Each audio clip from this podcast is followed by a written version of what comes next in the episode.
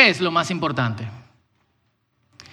Eh, La palabra importante señala que nosotros hemos comparado entre diferentes cosas y entre todas ellas hemos elegido una o algunas que son las que más se destacan, las que para nosotros tienen una mayor relevancia. Lo más importante sería, entre todas esas cosas importantes, esa cosa que en cierto modo, comparada con todo lo demás, y con todos los demás, y con todas las demás, es lo más mejor, como decimos en eso es. Esa es la que, la que elegimos. Y en cierto modo todos tenemos como la respuesta a estas preguntas. ¿Qué es lo más importante? ¿Orgullo o dinero? Salud, perdón, orgullo o humildad. Salud o dinero.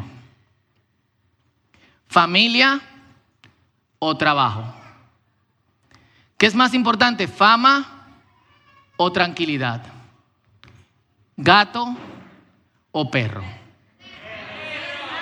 Gato, gato, gato, gato, gato. Todo el mundo sabe que gato.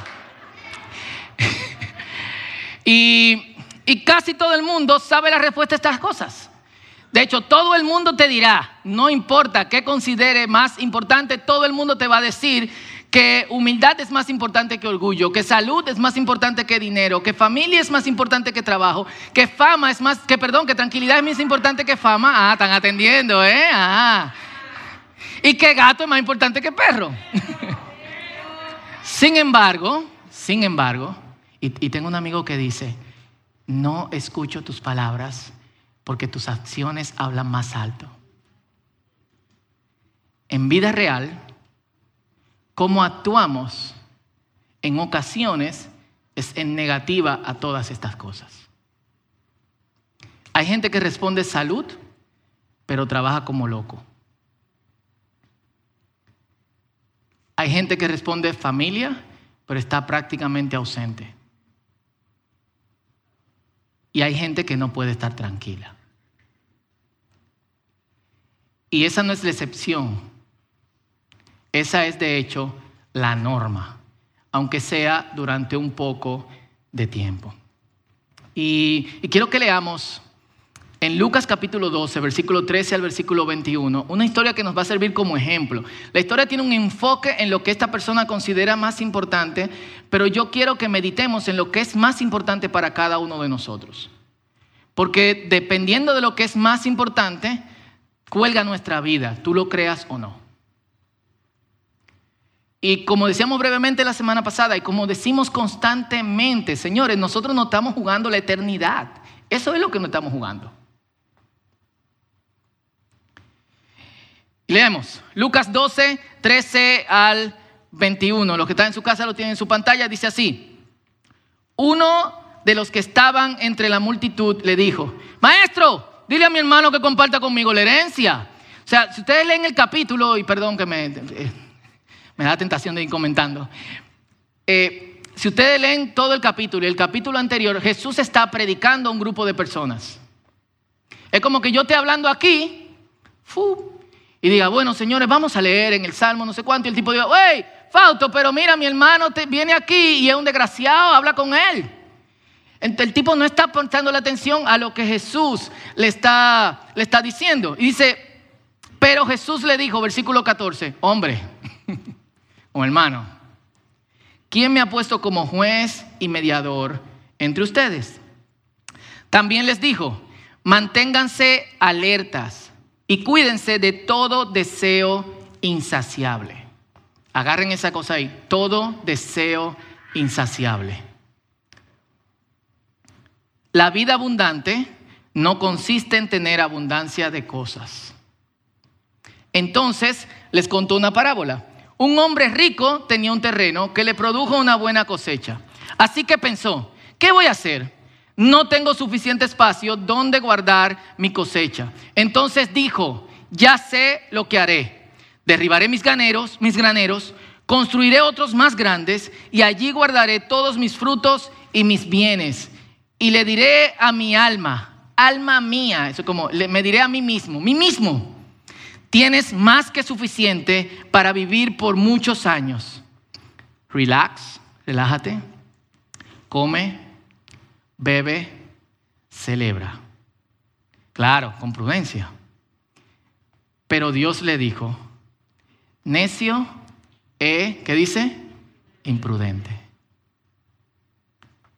Esta noche vienen por tu alma. ¿Y para quién será todo lo que has guardado? ¿Para quién será todo por lo que has luchado? ¿Para quién será todo el éxito por el que has, soñado y te has fajado? Termina Jesús la parábola diciendo, eso le sucede a quien acumula riquezas para sí mismos, pero no es rico para con Dios. Esta es una parábola conocida y es también una parábola interesante. Eh, y yo no quiero que nosotros caigamos en el error que usualmente cometen o, hemos cometido pila de veces al leer esta parábola, que esta parábola solamente tiene que ver con riquezas, porque no solamente tiene que ver con riquezas. Si leemos bien el texto, Jesús dice, tengan cuidado. ¿Con quién? Manténganse alertas y cuídense de qué? ¿De qué? No se lee nada atrás. Dice, tengan cuidado y cuídense de qué? De todo deseo insaciable. Desear no es malo. Para nada. Eh, uno desea casarse y debería de, de cumplirse. Hay gente que desea no casarse. Dejen esa gente tranquila, por el amor de Dios. Full, porque es una presión que le meten. Hay gente, la Biblia dice, oye, hay gente que nacen sin, con célibes, no tienen el deseo de casarse. Lo dice Jesús. Entonces, dejen eso, amigos, que ustedes están haciendo bullying. No sé, quizás le estoy hablando a alguien aquí. Eh, y también, si usted quiere casarse y nunca ha dado muela, órele al Señor para que le dé valor, porque verdad, también. Anímese, mi hermano. No sé si estoy hablándole a alguien aquí o allá. No sé. Eh, yo, recuerdo, y tengo un paréntesis, perdón. Ay, Dios mío. Yo recuerdo una vez predicándole a un grupo de novios en un campamento y se levantó una muchacha y dijo, eh, sí, pastor, todo esto está muy bien, del yugo desigual y todo lo que usted dice, pero es que los hombres de aquí son tan pariguayos. Pregúntele a alguien quién le ha dicho algo a una de estas muchachas. ¡Ay, Dios cuánto! Y se paró otro y dice, oye, pero es que las muchachas de la iglesia son muy finas. Entonces es un, asunto porque resolver, oren, eh, y volvemos a, eh, a la prédica. Eh, y esta parábola que es conocida y que nosotros no debemos de enfocarnos solamente en el aspecto riqueza, sino en el aspecto deseo insaciable, en el aspecto lo que yo considero más importante y por lo cual relego absolutamente todo, eh, es una respuesta a la petición de este tipo que está en medio de la multitud. Como yo dije cuando estábamos leyendo, el tipo está escuchando a Jesús predicando, pero no está prestándole de ninguna manera atención. Comentaristas antiguos dicen que probablemente este tipo era hermano del muchacho que en el capítulo anterior le dijo Jesús, Señor, quiero seguirte, pero déjame enterrar a mi padre. Y Jesús le dijo, deja que los muertos entierren a sus muertos y sígueme. Hace como sentido, pero el pasaje no nos dice esto. Así que es simplemente una, suposición. Y el pasaje está en medio de un grupo de consejos que, que, Jesús le está dando a sus discípulos.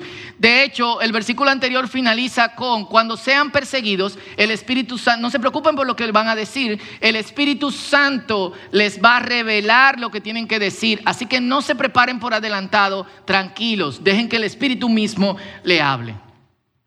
Y notando que este tipo lo interrumpe y no tiene ningún tipo de interés, valga la redundancia, tipo, tipo, no tiene ningún tipo de interés ni en lo que Jesús está diciendo, ni en el poder del Espíritu Santo, ni siquiera en lo que él dice anteriormente, que tengan cuidado no con la persona que puede robarte lo que tienes y, maltratar tu cuerpo, sino con quien tiene poder sobre tu alma que es algo a lo que nosotros debemos de prestarle atención, porque muchas veces tememos a lo que los otros pueden pensar de nosotros mismos, ni siquiera corporalmente, sino interiormente.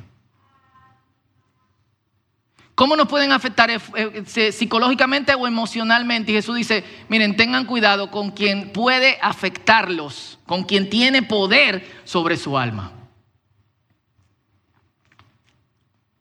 Y después se dirige a todos los demás, dice, oye, eh, papá, yo no vine a eso. Señores, tengan cuidado con todo deseo insaciable. Y algo que, podemos notar aquí, que es la costumbre de mucha gente, es ni siquiera escuchar lo que Dios tiene que decirle porque le gustaría que Dios le dijese otra cosa. Y quizá hay cosas que tú quieres que Dios resuelva y Dios no te va a responder. Y no te van a responder porque tiene una conexión con tu deseo insaciable. No porque sea malo lo que tú estás pidiendo. Es súper bueno que alguien nos ayude a repartir la herencia. Yo conozco gente que ha perdido su esposo, su esposa, un hermano en medio de una disputa de herencia. Es histórica esta cuestión. Pero Jesús dice, espérate, es que, es que realmente tú has, perdido, tú has perdido el punto. Hay algo primero con lo que tú tienes que buscar y con lo que tú tienes que buscar. Y le dice a todos los demás, señores, tengan cuidado con todo deseo insaciable, tengan cuidado con lo que ustedes ponen en primer lugar en su vida. ¿Qué es lo que la gente maneja hoy? El deseo insaciable por un like, el deseo insaciable de fama, el deseo insaciable por dinero, el deseo insaciable por el éxito, el deseo insaciable porque me vaya bien. E introduce la parábola, que quiero comentar brevemente. Dice, había un hombre que ya era rico. Había un hombre que ya lo tenía todo. Pero no para y consigue mucho más de lo que tenía. T.W. Eh, Manson decía, es cierto que para vivir, en consecuencia con este versículo, es necesario contar con un mínimo de posesiones materiales, pero no es cierto que una mayor abundancia de bienes signifique una mayor abundancia de vida. Necesitamos dinero para vivir. Necesitamos relaciones, necesitamos atención, necesitamos que nuestros pares nos den un topecito en el hombro y nos validen. Todo el mundo necesita eso para vivir. El problema está con nosotros querer algo más allá de eso. Y al tipo en ningún momento se le ocurre dar gracias. ¿Se fijaron en eso? En ningún momento. Ayer me llamó mucho la atención, yo estaba viendo el recap de, los Juegos Olímpicos donde los muchachos de 400 metros de relevo de República Dominicana ganaron la plata. ¡Woo! Pero aplauda bien, ¿qué es lo que pasa? Yo nunca veo atletismo, pero una cosa es chula para el país, hay que, hay que apoyarla. Y mientras todos los otros estaban brincando, llorando, celebrando, una de las muchachas dominicanas se tiró al piso y dijo, gracias Padre. Y eso me llamó tanto la atención porque ella duró casi un minuto completo arrodillada, explotada. 400 minutos se oyen, 400 eh, metros se oyen cortos, pero córrelo en 30 segundos. Se te sale la molleja, el espíritu y hasta el Espíritu Santo te dice adiós y después dice vuelvo ahora. No, mentira. Full, sin aliento. Gracias, Señor. Este tipo no dice nunca gracias. Ambrosio, que era obispo de, Milán, que le, predicó a Agustín Dipón en el siglo IV, decía, cuando él ya no tenía dónde, dónde entrar su comida, debió de pensar en los pobres y almacenar su comida en quienes tienen el estómago vacío. Y en ningún momento se le ocurre decir, bendice alma mía al Señor y no olvide ninguno de sus beneficios. En ningún momento se le ocurre decirle a su alma, alma mía, ya puedes estar tranquila porque el Señor me ha tratado con bondad. Qué loco eso. El reconocer que nuestra abundancia proviene de Dios en ningún momento, sino que Él dice, ¿qué dice? Alma mía, tienes más que suficiente para vivir por muchos años. Relájate, come, bebe, celebra, claro, con prudencia. Tarán, y yo me lo imagino que se sentó a ver sus graneros o su plan, con lo plano enfrente, una mesita, le dijo al tipo, tráeme una botella de vino, buscó su copita, que en ese tiempo eran seguro de oro, la puso ahí, me la imagino con un par de, de diamantes, y algo que me llama la atención, solo. El tipo no habla con nadie más. Él no comparte sus planes con nadie, sino que se dice a quién? A sí mismo. No tiene con quién compartir. Qué existencia más triste, porque su avaricia y su constante trabajo y sus sueños enloquecidos por tener más lo han separado de todo el mundo. Por eso lo, que, Dios le dice no es solamente en, medio de su declaración de, de comprudencia, Dios no solamente le dice imprudente y necio. Hoy mueres, ¿a quién le queda lo que dejaste? Y es, una realidad de la que nosotros en cierto modo eh, debemos estar conscientes. Vamos a morir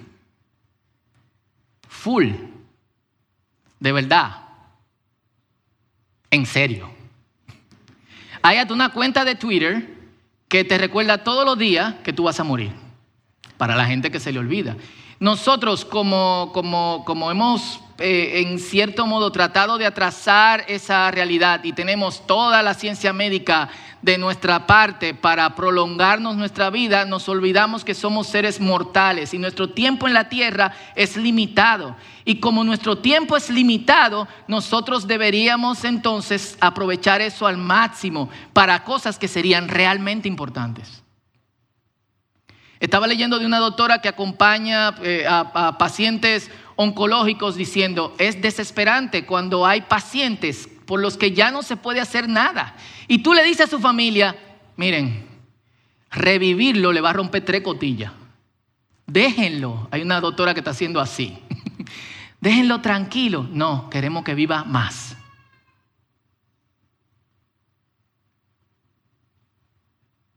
Pero solamente le va a dar unas horas.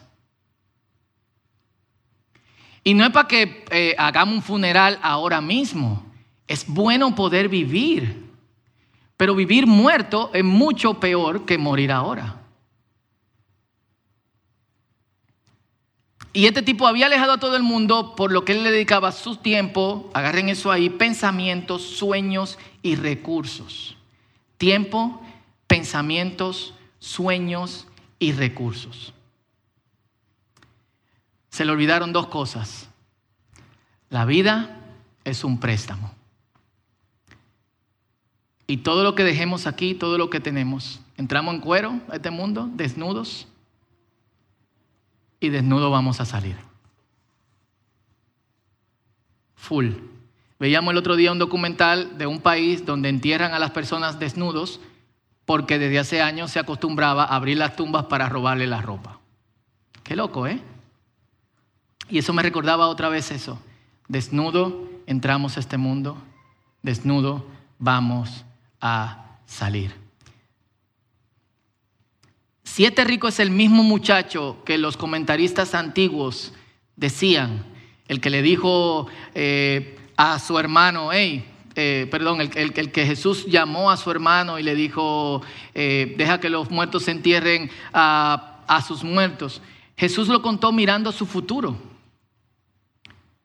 Pues él no escuchó cuando Jesús dijo, como dije anteriormente, teman por quien tiene poder sobre su alma.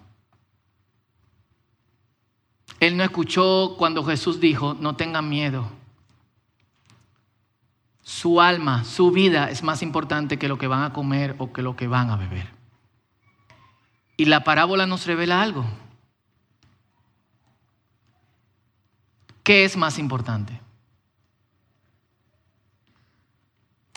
Lo más importante no es lo que tú dices que es más importante. Lo más importante es lo que tus acciones dicen que es más importante. Lo más importante es algo que le dedicas tiempo. Siempre hay tiempo, señores, para lo que tú quieres. Yo aprendí eso hace mucho tiempo. Full. Y de hecho, las personas más exitosas y ocupadas que yo conozco siempre responden una llamada y siempre devuelven un email. La persona que quieren aparentar que son muy exitosos y que tienen muchas cosas, nunca te devuelven. Tú tienes que tirarle tres y cuatro veces. Es así. Tú siempre tienes tiempo para lo que tú quieres. Y tú siempre quieres para lo que tienes tiempo. Tus sueños es lo que ocupa tu cabeza cuando tú te vas a acotar. Eso es lo más importante. Es a lo que tú le dedicas tu mayor energía. Es de lo que tú hablas sin parar. De hecho, es a lo que tú le dedicas esfuerzo, a lo que tú le dedicas recursos, recursos físicos, es decir, tu, tu, tu, propio ser, tú te vuelves viejo en eso, pero también recursos más, tus recursos materiales, tu dinero, tu ropa, lo que sea. Es también, no solamente lo que más hablas, es también lo que más callas, porque existe la cábala ahí de que si tú lo hablas, no se da. Pero el famoso filósofo chino, Fito Páez, dice que es solo una cuestión de actitud. Dice, es solo una cuestión de actitud. Si lo cuentas, no se cumple el deseo. Esas cosas a las que le das tiempo, sueño, energía, recursos físicos y materiales, tus palabras y tu silencio son las más importantes.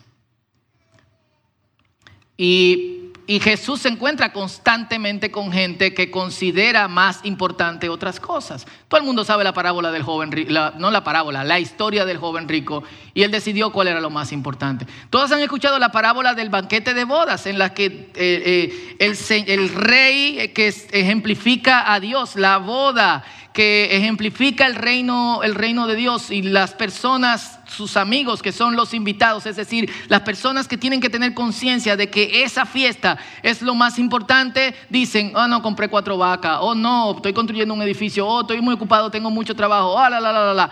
Lo que debe ser más importante en la vida de todos nosotros, que es Dios, es lo que está casi siempre en el último lugar. Y nuestros deseos nos están consumiendo. Y en algunos casos, gracias a Dios, no de todo el mundo, en algunos casos nuestros deseos nos están alienando. Señor, estamos cada vez más separados como sociedad. Cada vez menos le importa a la gente otros. ¿Y por qué es? Eso no es asunto mío. Yo no voy a dedicar mi tiempo, mi energía, mis recursos, mi sueño a eso. Ojalá le vaya bien. ¿Y qué pasa con nuestra eternidad?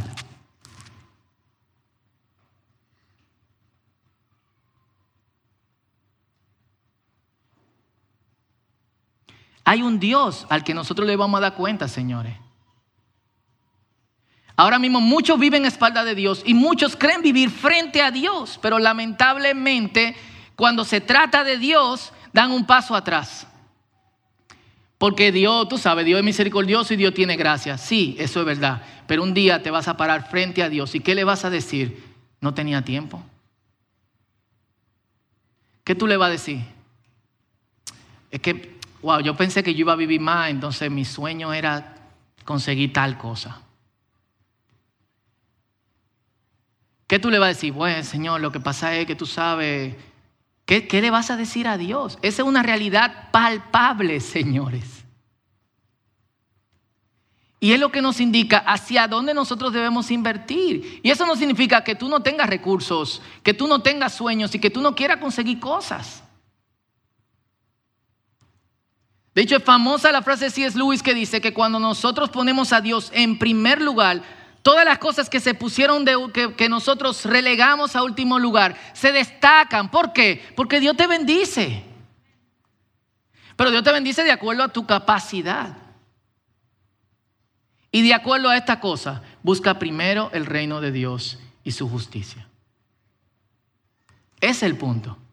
Si lo que tú estás buscando es cuarto atrás de Dios, baraja eso. Porque hay algo por lo que Dios tiene mayor preocupación y es dónde vas a pasar la eternidad. ¿En qué estás invirtiendo en tu alma? ¿Qué le estás pasando a tu alma? Y por eso lo más importante para nosotros debería ser la conexión con Dios. Pues Dios puede darnos recursos, salud. Dios puede prolongar nuestra vida si lo que tú quieres vivir.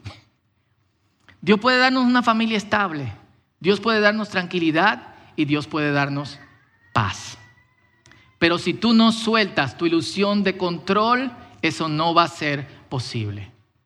Ten cuidado, porque no por tener un montón de cosas se tiene un montón de vida. Dios te bendiga.